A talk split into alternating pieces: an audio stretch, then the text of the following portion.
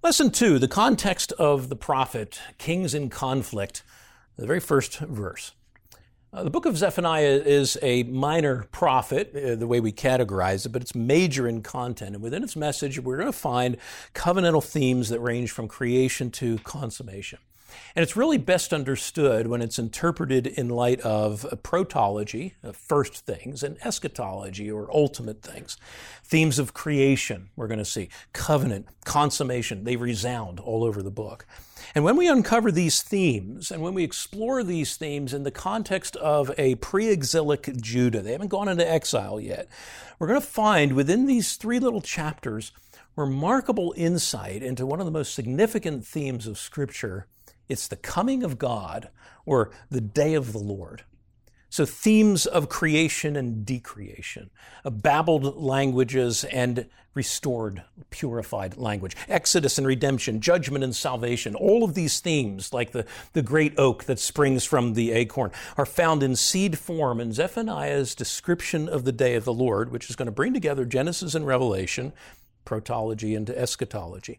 And these expectations are rooted in that framework of the covenants of works and grace. So Zephaniah is going to present snapshots of biblical redemptive history as we unfold its themes and its types and its patterns.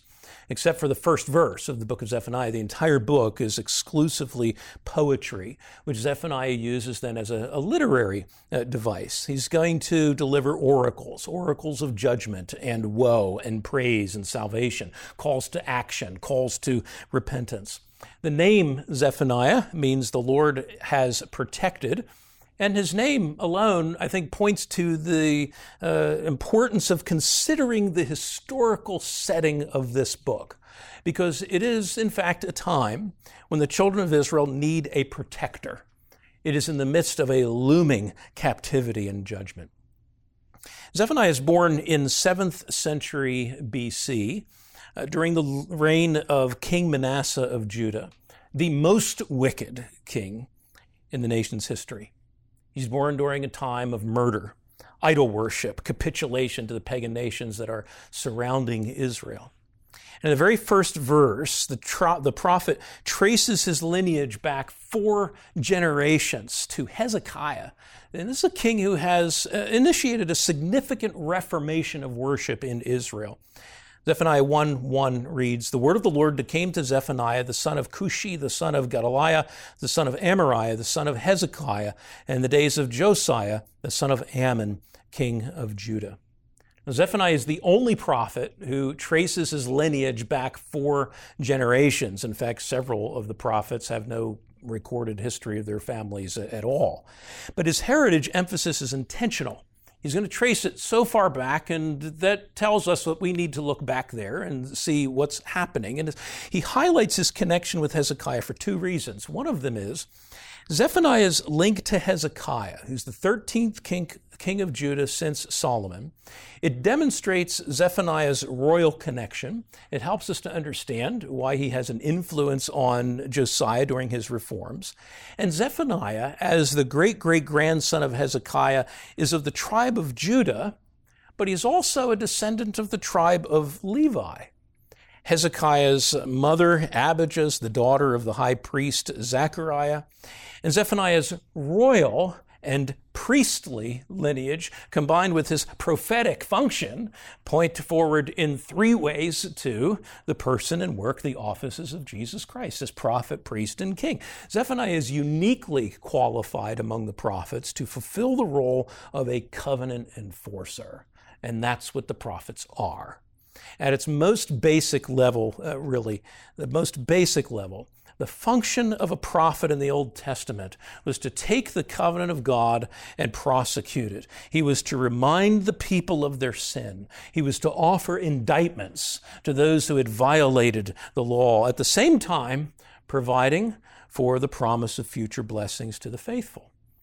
And in ancient Near Eastern treaty documents, emissaries of the suzerain would apply his laws, and they would prosecute violators of the law. They would reward those who were obedient to the law. And a lot of the legal terminology of those documents is also seen in the prophetic work. Prophets would contend. They would deliver lawsuits. The prophets would know. They would experience the hand of Yahweh. There's the idea of the witness of heaven and earth. I call heaven and earth as a witness, legal terminology. And the lawsuit formula can be seen in the model of a summons to the court. We'll see a summons, or at least we'll see the court in session in Zephaniah. The review of God's benevolent actions toward his people. Look at what I've done for you. Accusations, sentencing, a witness clause. In Zephaniah's lawsuit, he employs poetic literary devices, parallelisms, wordplay, repetition, metaphor. The prophets represented a reform movement whose aim it was to reawaken memory of a largely forgotten Sinaitic covenant discovered during the time of Josiah. Their utterances were in the tradition of this covenant made with the people of Israel on Mount Sinai, calling them back to obedience to that law. It's the violation of God's covenant stipulations that leads to the pronouncement of the violent sanctions that we're going to see in Zephaniah. So Zephaniah's link to Hezekiah shows just how uniquely he performs this role. But second, Hezekiah was king at the time of the last great reform. And Hezekiah's reforms parallel the reforms of Josiah, who's reigning as Zephaniah is doing his ministry. Hezekiah had been the godliest king since David. You can read his story in 1 Kings 18 through 20, 2 Chronicles 29 through 31. And he had reigned for 29 years. And in the first 14, he had instituted unparalleled reforms, repairing, reopening the temple, reinstituting the Passover, which was never to be stopped, and yet it had been. He reinstitutes it. The reorganization of the priests and Levites. He refuses to capitulate to the Assyrian army, and he refuses to pay tribute to them. And the fact that Zephaniah gives us a four-generation genealogy gives us a really big clue about why the context of his ministry is significant. He wants us to understand his ministry in light of the time in which Judah finds itself. And to understand that, we need to know something about the rise and the fall of the Assyrian Empire. To go back now to the time of Hezekiah.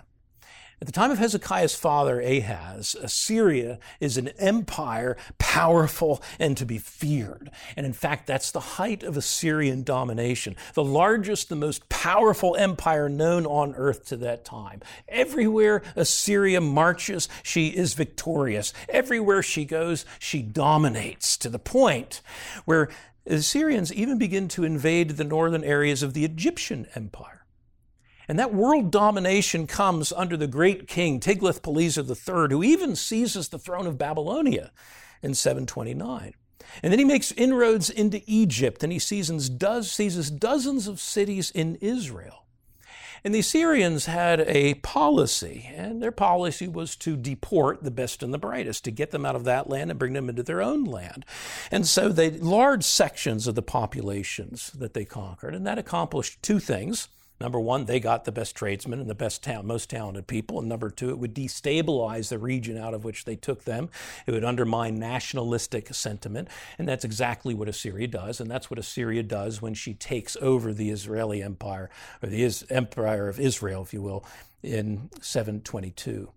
In the southern kingdom, though, King Ahaz, this is Hezekiah's father, places Judah under the domination of the Assyrian Empire. And you can read about that in 2 Kings 16. He's afraid of the king of Damascus. And so he refuses to join an alliance opposing Assyria. Instead, he makes an alliance with Assyria.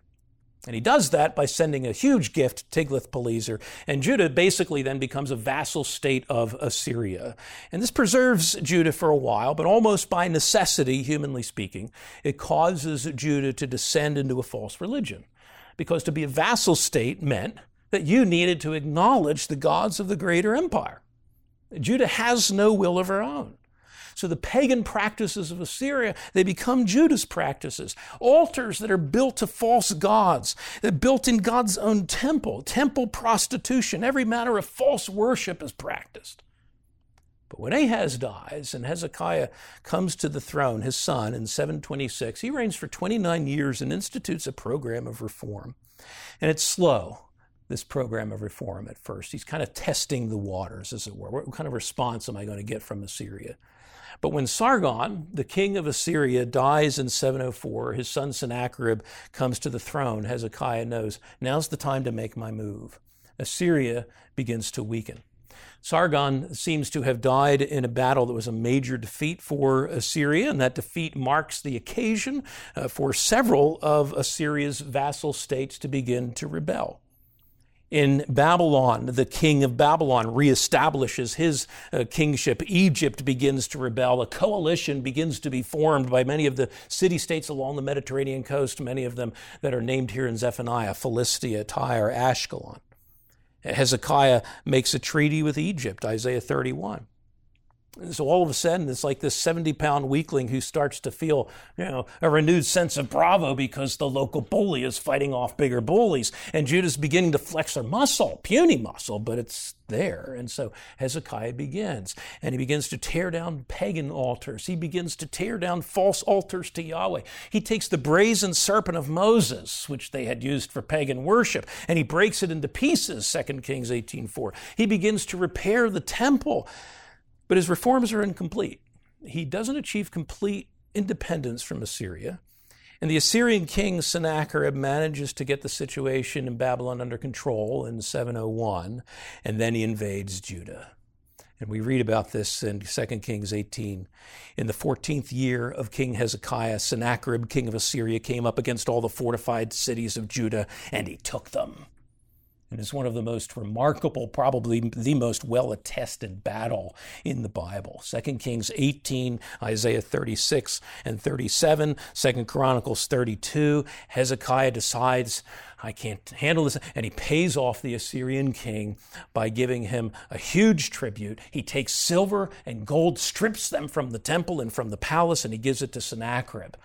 And here's how Sennacherib describes it, with the characteristic exaggerative flair, of the victor. As for Hezekiah the Judean, I besieged 46 of his fortified walled cities and surrounding smaller towns, which were without number, using packed-down ramps and applying battery rams, infantry attacks by mines and breaches and siege machines. I conquered them. I took out 200,150 people, young and old, male and female, horses, mules, donkeys, cattle, camel, sheep without number, and counted them as spoil. He himself I locked up in Jerusalem, his royal city, like a bird in a cage. I surrounded him with earthenworks. I made it unthinkable for him to exit by the city gate. His cities, which I despoiled, I cut off from his land, and I gave it to, and then he named some other kings he gave them to, and I diminished his land. I imposed duties and gifts for my lordship upon him, in addition to the former tribute, the yearly payment. He, Hezekiah, was overwhelmed by my awesome splendor of my lordship, and he sent after me by my departure to Nineveh, my royal city. He sent his elite troops, his best soldiers, with 300 talents of gold, 800 talents of silver, large blocks of carnelian, beds with ivory, armchairs with ivory, elephant hides, ivory, ebony, boxwood, and on and on and on he goes, daggers and bows and arrows and all this stuff, together with his daughters, his palace women, his male and female singers. He also dispatched his messenger to deliver the tribute and to do obeisance. What happens to the king of Israel? The king of Judah is not victorious. And not surprisingly, though, all of this doesn't pacify Sennacherib for very long. It's kind of hard to piece together the timetable of 2 Kings 18 and 19 and 2 Chronicles 32.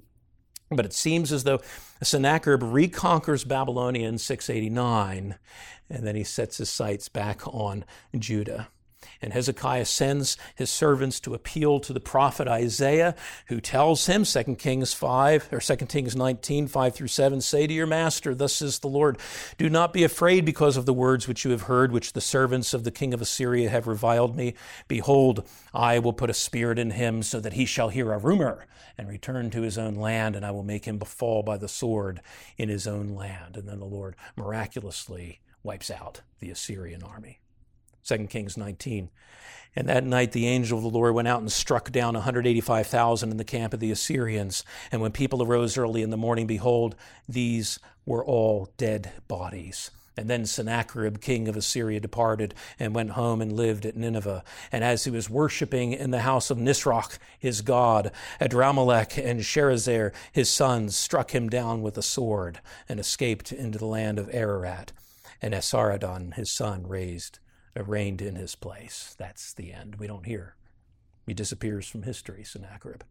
And the Assyrian army is irrevocably weakened. Writing a few hundred years later, Herodotus, the Greek historian of the 5th century, speaks of the great defeat of the Assyrian army. And he writes, a multitude of field mice by night devoured all the quivers and bowstrings of the enemy and all the straps by which they held their shields, so that next morning they commenced their flight and great numbers fell, as they had no arms with which to defend themselves.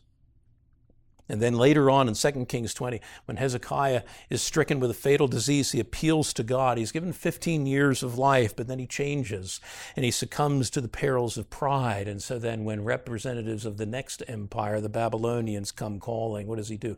He opens up the doors of the temple and he boasts of its riches.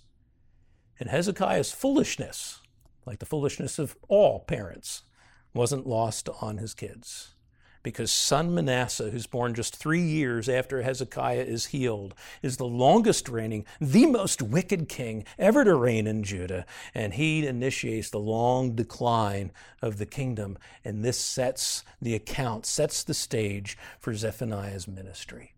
This is when he's born, during the reign of Manasseh. And by tracing his lineage back to the time of Hezekiah, he's demonstrating how Assyria's political decline and Judah's spiritual decline are setting the stage for God's intervention of cursing and blessing. And when Hezekiah dies, his son Manasseh comes to the throne. He's only 12, but he reigns a long time. You can read about him in 2 Kings 21 and 2 Chronicles 33. Probably lives from 695 down to 642 or so, but he's an evil king. He rebuilds the pagan altars of just about every sort. He takes his own sons and he offers them up as burnt offerings in Jerusalem.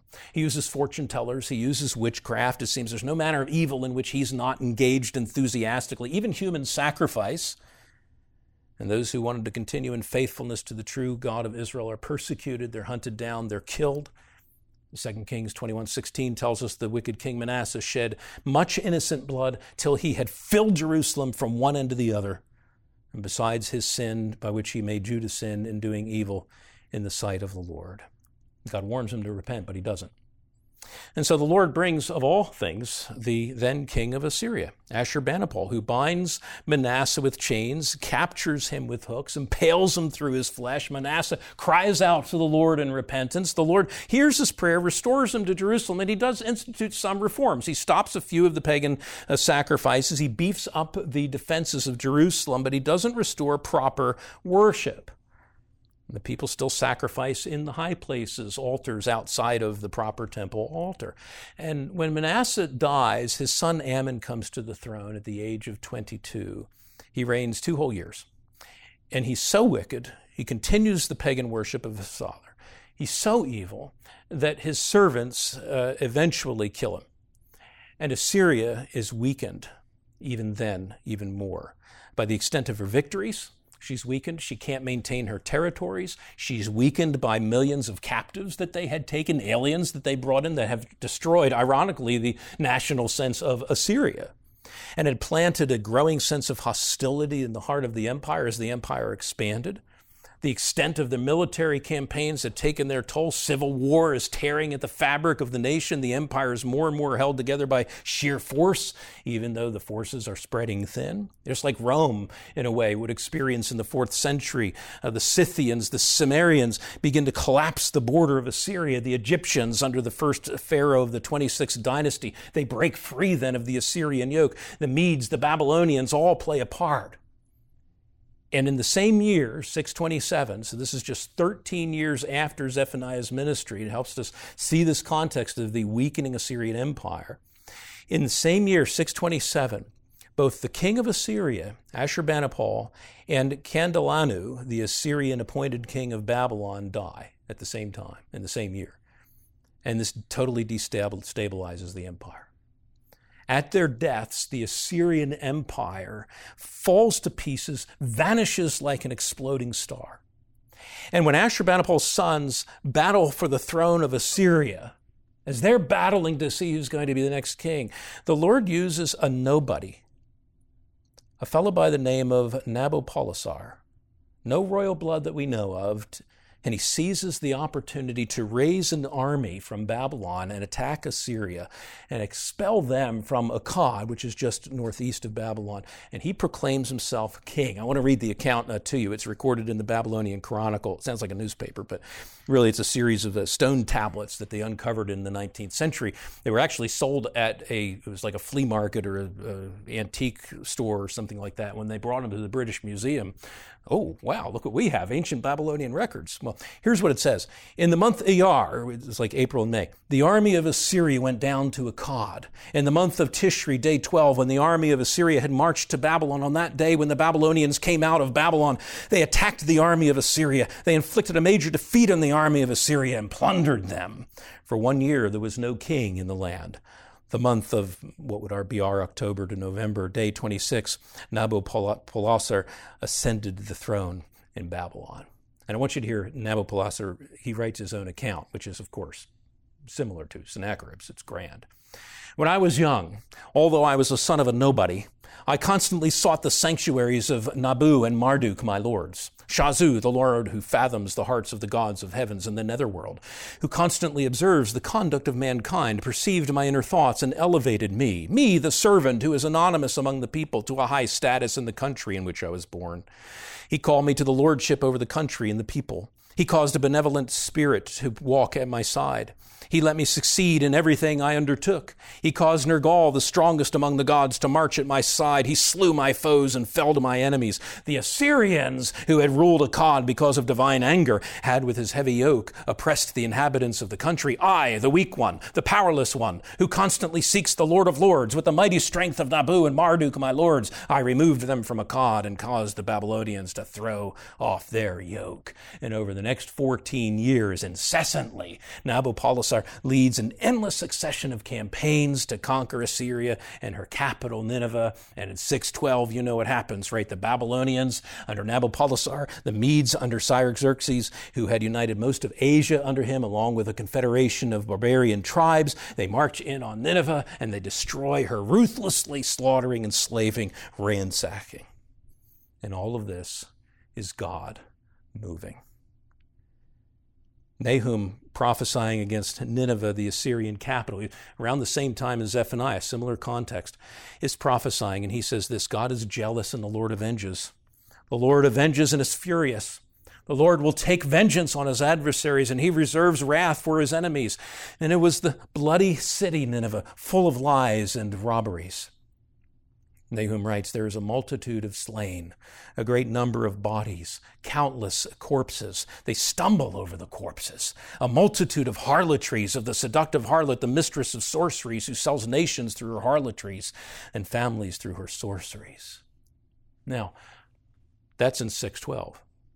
Josiah comes to the throne in 640. What's the significance of that? It's just as the Assyrian Empire begins to fall apart. The pagan empire hadn't yet reached its full demise, but her conflicts had weakened her grip on Judah, on this vassal state, permanently weakened. Judah now, for the first time in generations, can in fact function in some ways like an independent nation. Zephaniah tells us to look all the way back to Hezekiah to his current context. And between Hezekiah and Josiah, the Assyrian Empire totters. Its downfall is assured. Within 15 to 20 years or so of Zephaniah's ministry, before Josiah's reign comes to an end in 609, Assyria is destroyed. And the significance of God's working in the destruction of Assyria was that Judah, by default now, of the destruction of the Assyrian Empire, is free. They're not bound to apostasy as a means of self-preservation. Josiah the king could institute reforms now. And that's what's happening in the time of the book of Zephaniah. It's a brief window, it's a brief reprieve in Judah's vassalship, and enables enough independence to begin a measure of reformation, a reformation that you can read about in 2 Kings 22 and 23.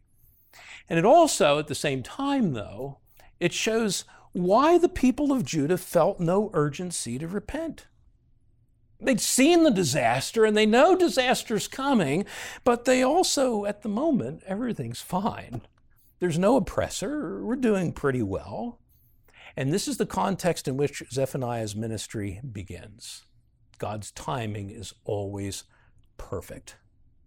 In Galatians chapter 4, we read that in the fullness of time, God sent forth his Son. And what that means is God ordered the events of redemptive history in such a way that everything is perfect for the arrival of God. Things are prophetically prepared. The prophets had laid out all the expectations for the coming of a faithful son, unlike Adam, unlike Israel. Things are doctrinally prepared. The kingdom of God is at hand, Jesus would proclaim. In God's preordained time, Christ comes to provide his children with an eternal inheritance. Things are even politically prepared. The Greek culture, a common language. The Roman Empire, a common political environment. The Jews were tired of being dominated by another empire, and Christ comes to proclaim the message of an eternal kingdom. And in ancient Israel, God's timing for the ministry of Zephaniah is perfect. You see, for Judah, even the collapse of a wicked empire, it looked like the world's coming to an end. Now, Assyria was a wicked empire, but what do we do now? The question is maybe like ours, how's it going to end? Now that the Assyrian Empire is collapsing, what's going to happen to us? What's going to happen to Judah? Every religious system has some idea of how the world's going to end. There's only one right answer to that question, and Zephaniah is answering it for us.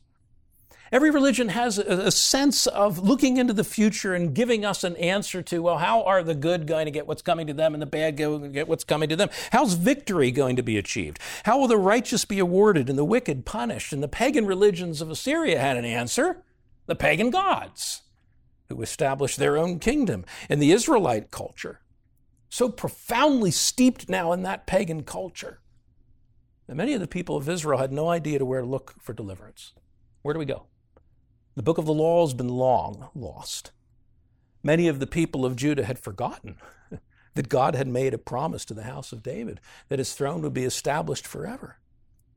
They didn't know that the kingdom of David would last forever, that this everlasting kingdom would be permanently established and guaranteed by David's greater son.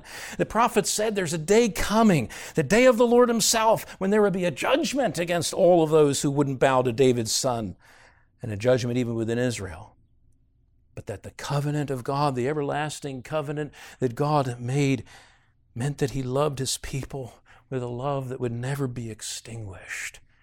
And because of that love, he would again have compassion on his people. He would redeem his people, not for the sake of a country, Israel, but for the sake of his own glory. And into this foray of a collapsing empire, of the darkness of paganism begins to lift.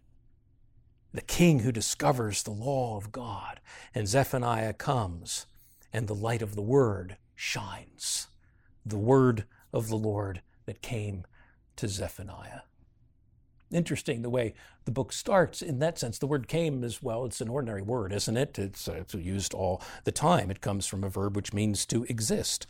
The word of the Lord exists now. One commentator notes that this verb goes beyond being or existing to include the sense of an active presence. The word of God now begins to act. And there's a promise here that God again will be with his people. God comes. And what Zephaniah will do is hear and receive and preach and proclaim the very words of God that come to him. It's the very speech of God himself that we read. It's all about God. The book of Zephaniah begins with the word Yahweh, the word of the Lord. It ends with the word Yahweh, the Lord saying, I will restore your fortunes before your eyes. And that's the word we're going to explore in our coming lessons. In the middle of a prevailing darkness, we're going to find light. In a book that is predominantly judgment, we're going to see again and again salvation. In a book which at first glance seems to concentrate only on the condemnation of sinners, we'll see the crowning of our Savior and salvation for his people. And even in this introduction, we see Jesus. Hezekiah, Manasseh, Ammon, Josiah, Josiah's son, Jehoiachin are listed again for us. everywhere in the genealogy of the great king, of Jesus, the goal of the throne of David.